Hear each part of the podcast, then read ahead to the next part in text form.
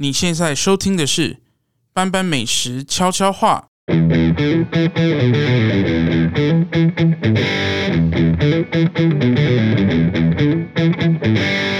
大家好，大家好，欢迎收听这一集的《班班美食悄悄话》，我是主持人班班。这一集呢，呃，新年的第二集，那我们呢聊了很多的有关美食的这个新闻啊，吃的东西啊，但是呢。每天呢，就是除了吃东西以外，我们生活中总是还是需要一些这个艺术的这个滋养。所以呢，其实常常大家都会到电影院里面去看电影。那当然，去年因为疫情的关系，所以哦，大家到戏院去看电影的这个次数就减少了很多。但是我们今天聊的不是新片，所以你可以在家里呢，好好的用你的这个串流平台呢看这几部电影。那我们今天首先聊的呢，会是呃这个天菜大厨。那呃，只有班班一个人聊，总是会觉得有点空虚，有点寂寞。那这一集呢，我们很高兴呢，邀请到这个他自己也有自己的这个 podcast 节目，叫做电影 podcast。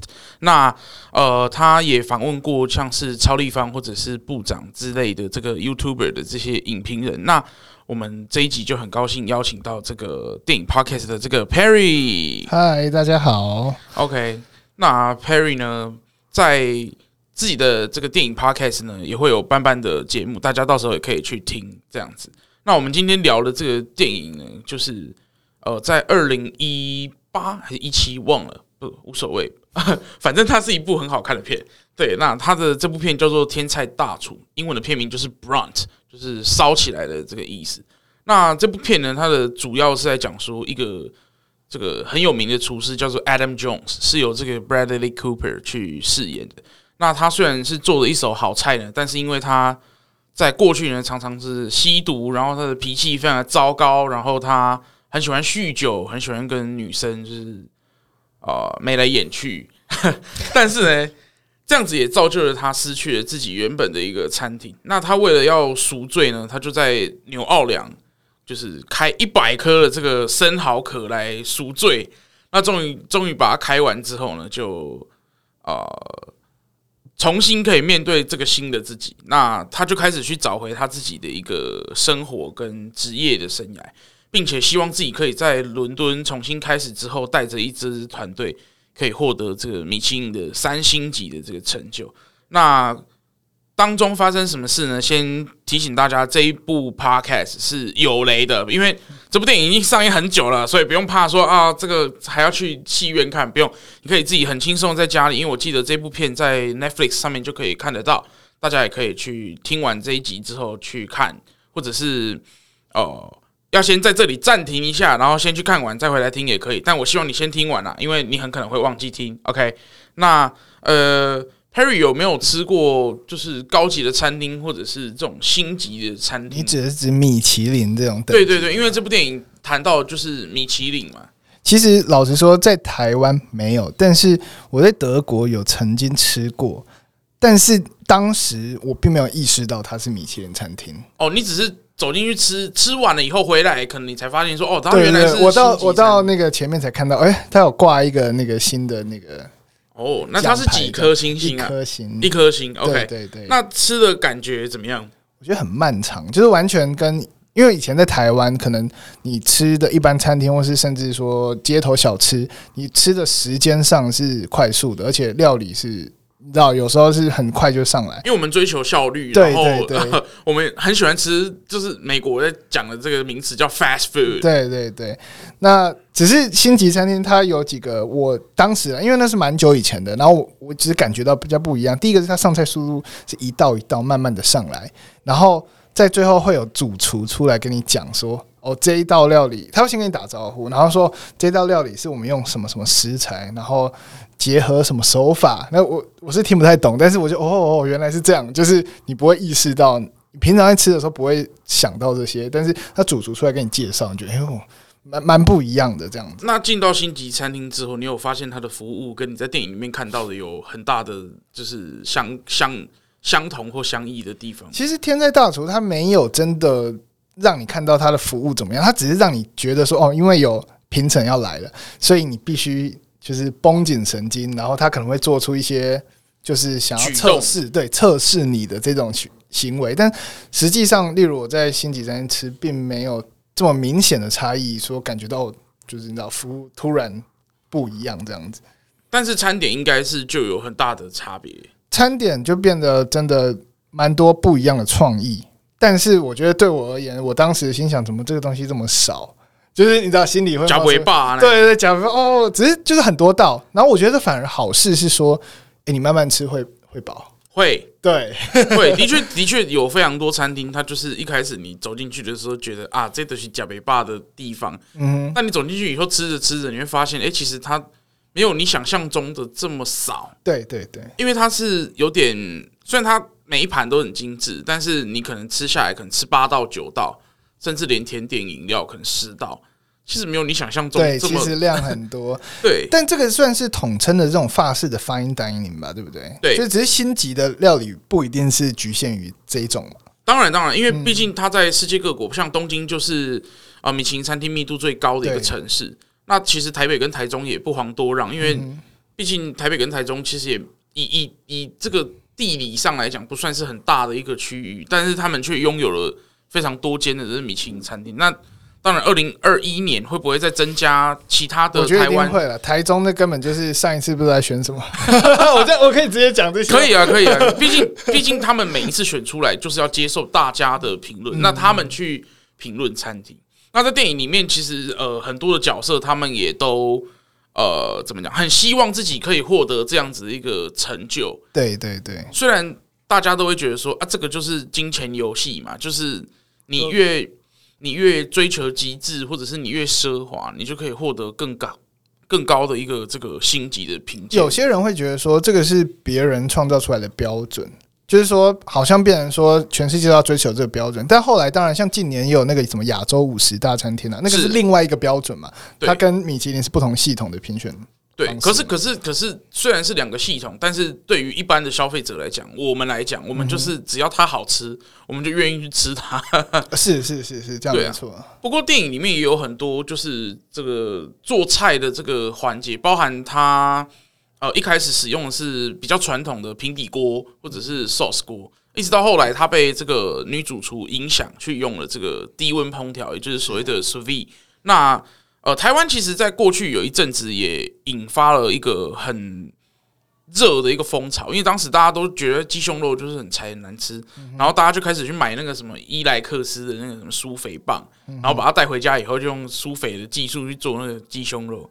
那流行过后，其实发现，哎、欸，其实它好像也就这样。哎、欸，其实我不知道、欸，哎，我像现在到底像我们在高雄，到底哪些餐厅是用低温烹调手法，哪些不是，或是哪些，就我自己是不知道啦。过去其实会让这些厨师们去使用，而且他会广为宣传，但后来因为这个东西可能没有那么有卖点了。嗯那大家当然就不会特别再去强调说啊，我们家是什么苏肥法干嘛的？哦，因为当他已经进入超商，连超商里面的鸡胸肉都有苏肥法。对啊，对啊。你在高级餐厅里面去，你当然就不会觉得说，哎，它很很很 fashion 这样。不过我我的疑问其实是，天菜大厨里面呢、啊，就是为什么最终还是必须使用到低温烹调才可以解决？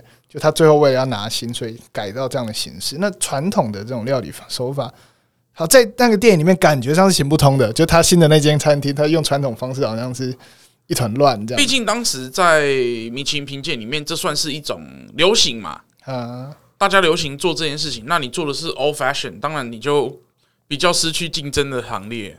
但当然，我们以星星来讲，现在也有很多烧肉店啊、寿司店啊。去年的最佳年轻主。主厨吗？是，对对对，对就是最 杰出主厨，他就是烧肉店的 chef。对，那所以其实，在 sous vide 这件事情上面就没有那么被强调了。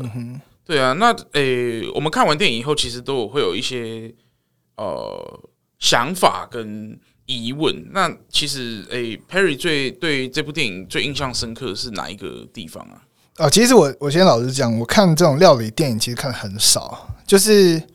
大部分的很多电影呢、啊，它其实都是用料理去包装故事，就是料理可能只例如香料共和国，它是在讲两个国家这种离别战争之间历史上的问题。其实它重点不是料理，但你会看到它在画面中看到哦，一些香料，一些漂亮的那个呃画面，土耳其料理、希腊料理这种画面很漂亮，但它不是在讲料理。但天菜大厨是相反的，它就是在讲一个厨师追星的过程，它就是主题就是料理本身。呀，Yeah. 对，所以就这类型的电影，其实我看的不多。老实讲是这样，因为我觉得其实也没有那么多吧，还是我真的看很少。以以整个电影的市场来讲，它当然还是算少数。嗯哼，毕竟大多数的人还是喜欢看可能特效或者是其他类型。在料理这个区块，它毕竟比较小众了一些。对，大家记得可能料理鼠王 有印象的。对，而且它它是迪士尼制作的公司。那天菜大厨，它毕竟是比较偏艺术类的。台湾可能就饮食男女算还还是有一点包装，对饮食男女或者是瘦身男女，对，或者是像呃前几年陈玉勋导演，也就是今年消失的情人节的这个最佳导演，对，就是中破赛，对，那他们才真正的让这个料理的电影重新被大家看见，是是是，对啊，那就是我我我其实自己有印象深刻的一个地方是说他在呃衰败的时候，就是。大家对于追求自己的目标、努力的过程都是呃很辛苦的，没有一个人是呃不希望自己可以拿到什么样的成就。而当他不小心那一天，就是呃他被他被打了，结果结果回来以后发现，天啊，那个米其林星星的这个评鉴员来了，但却没有想到他最好的曾经的伙伴就背叛了他，帮他加了一大把的那个辣椒粉。是那个对于。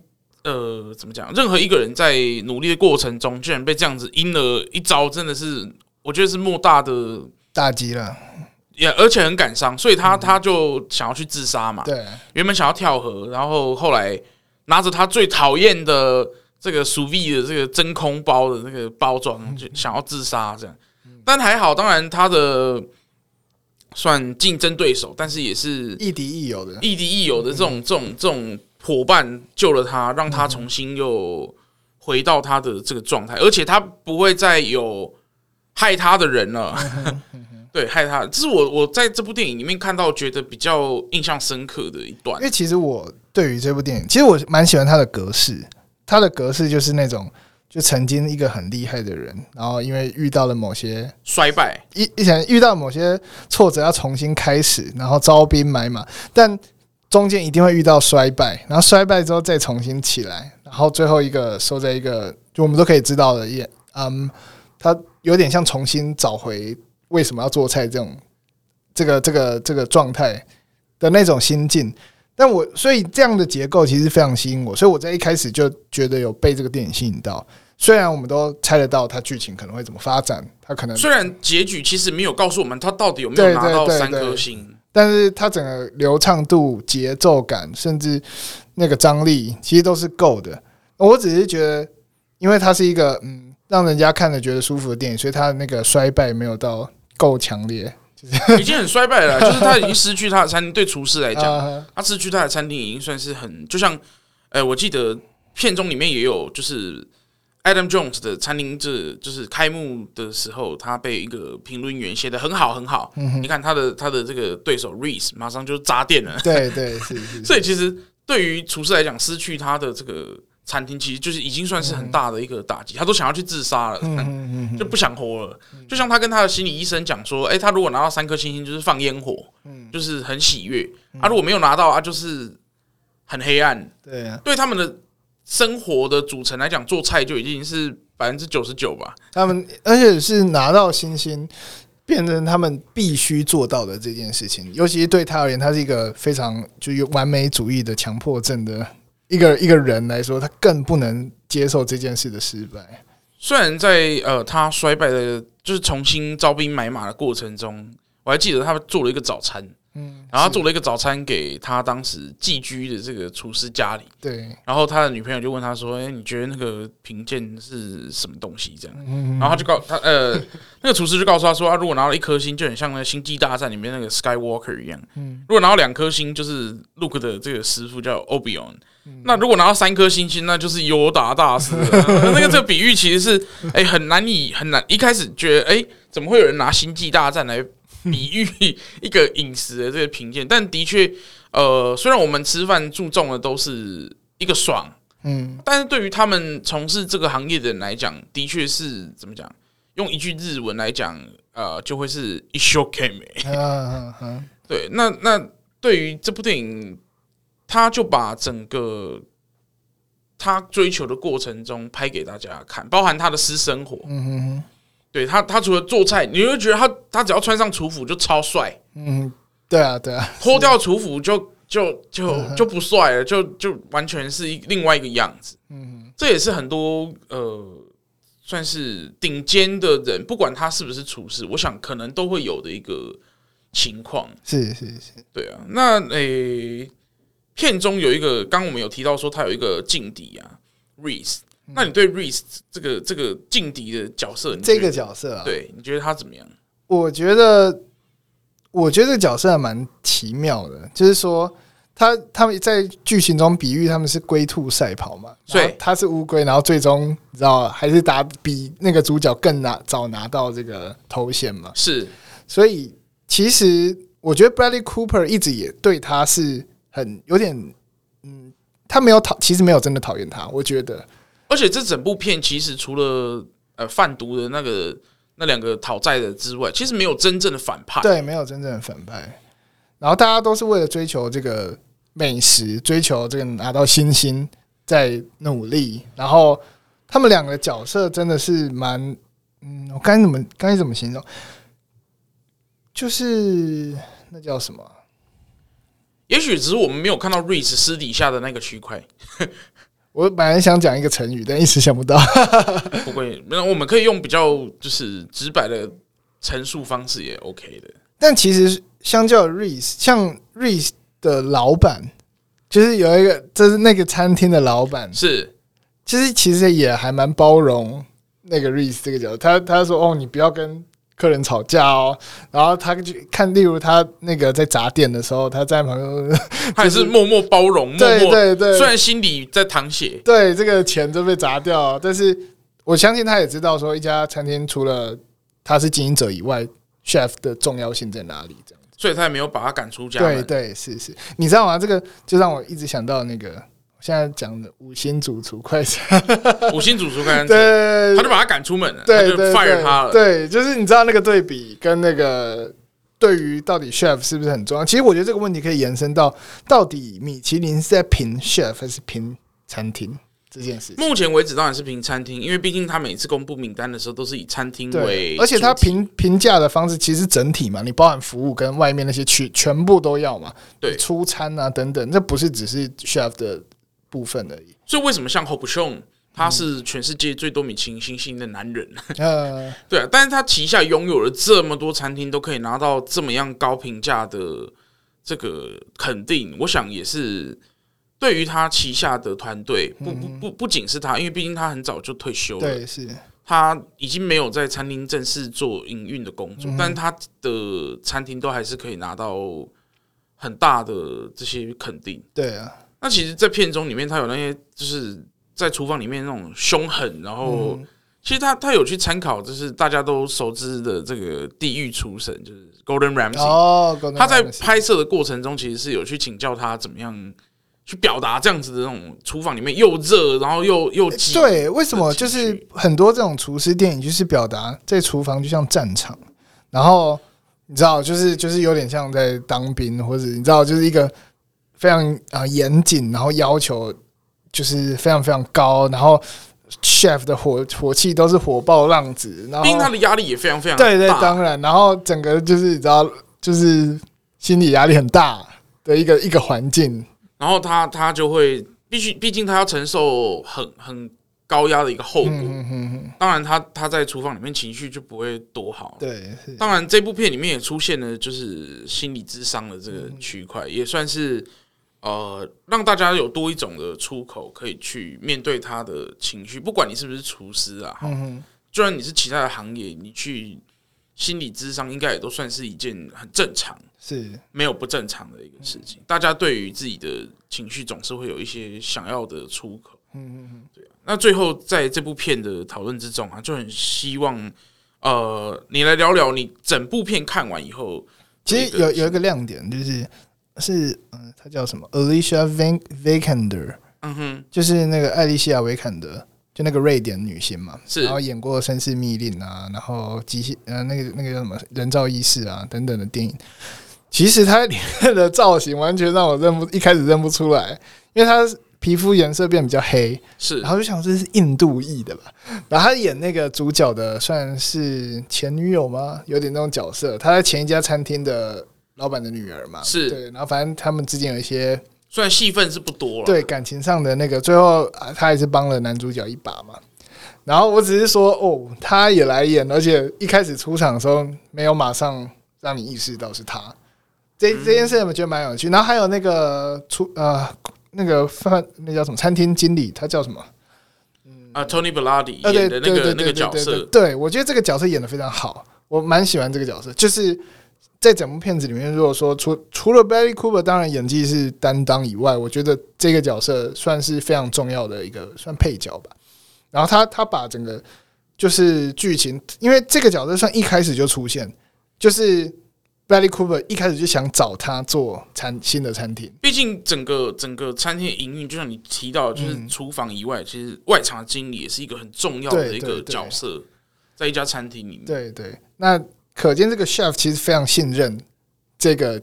这个他叫什么经理嘛？算是外对外场外场就是 manager。对对对，所以我对这个角色印象也非常深刻。这一部电影整体来讲，算是我对于米其林认识一个启蒙。虽然我不确定是不是标准的啦，就是到底是不是故意放餐叉子在地上，然后一定会先一个叫水，一个叫什么？应该现在没有人这样子，但是都会让你看到说，哦，就是米其林的叫规格要求。应该是说他他在评传统西餐就会有这样子的规格。嗯、那后来，其实日本在近两年也拍了一部跟米其林有关的日剧，找时间我们也可以来聊聊，就是这个木村拓哉演的这个 Grand Mason Tokyo，然后他在当时也是在日本引起了很大的一个话题。虽然就像你讲，演技担当都要是这种影帝等级的这种出演，但其实他描述的故事就很令人对于餐厅有着另外一种不同的想象嗯。因为毕竟我们每天就是。三餐都要吃饭。其实，在过去台湾并没有那个米其林去评鉴嘛。台北好像是二零一七吗？还是以前有什么台北十大餐厅啊？牛肉面节啊？但是一直没有那个米其林过来评台北。好像一七年还是几年才开始第一届嘛？对。然后等于一七还一八，有点忘记一八吧。不过，不过，呃，高雄在。呃，近期也开始有越来越多这种米其林新兴的这种，不管是主厨或者是曾经来开分店这样子，或者是曾经在米其林餐厅工作的主厨，也都出来陆陆续续的在高雄开启了自己的店。所以以后米其林会来高雄评吗？我们也诶、欸，拭目以待啊！哎哎哎，对，哪哪些哪些高雄的？这个我们就留给大家自己先去试试看吧，我们就不要多做评论，毕竟它已经很难定的啦。哦。对，因为因为就像就像呃，很多人说米其林是一种商业，对，没有错。因为大家去吃饭的时候也会参考它，啊，嗯哼，决定要不要去是参考，那个指南啊，对不对？对，是一种一种参考的依据。那、嗯、当然，味觉这种东西还是个人喜好，并没有一定哪里好吃哪里难吃。嗯、只有呃，打开自己的心胸，我想才会接受更多的料理的风格也好，料理的食材也好。就像外国人看到猪血糕就觉得好恶心，但是吃过以后说不定觉得很好吃。对对，台湾人去到越南可能看到鸭仔蛋觉得好可怕。菲律菲律宾，呃，菲律宾也有，越南也有。哦，对，那那世界各国都有自己的饮食文化，那我们可以借由更多电影或者是呃，打开自己的嘴巴吃更多的东西。我想是一生里面大家都很追求的一个。算是梦想吧，对我来讲啦，因为我是喜欢吃的人嘛，对喜欢吃的人是，对。那很高兴这一次可以就是跟 Perry 来聊这部这个天菜大厨。那如果你喜欢班班美食悄悄话的节目，也欢迎你到 First Story 跟 Google Podcast 以及 Apple Podcast 去听更多的节目。那我们哦下一集呢会聊这个也是一部很经典的这个美食的电影，叫做《美味关系》，也欢迎大家这个可以。啊期待下一集喽那我们这一集的节目就到这里喽拜拜。拜拜。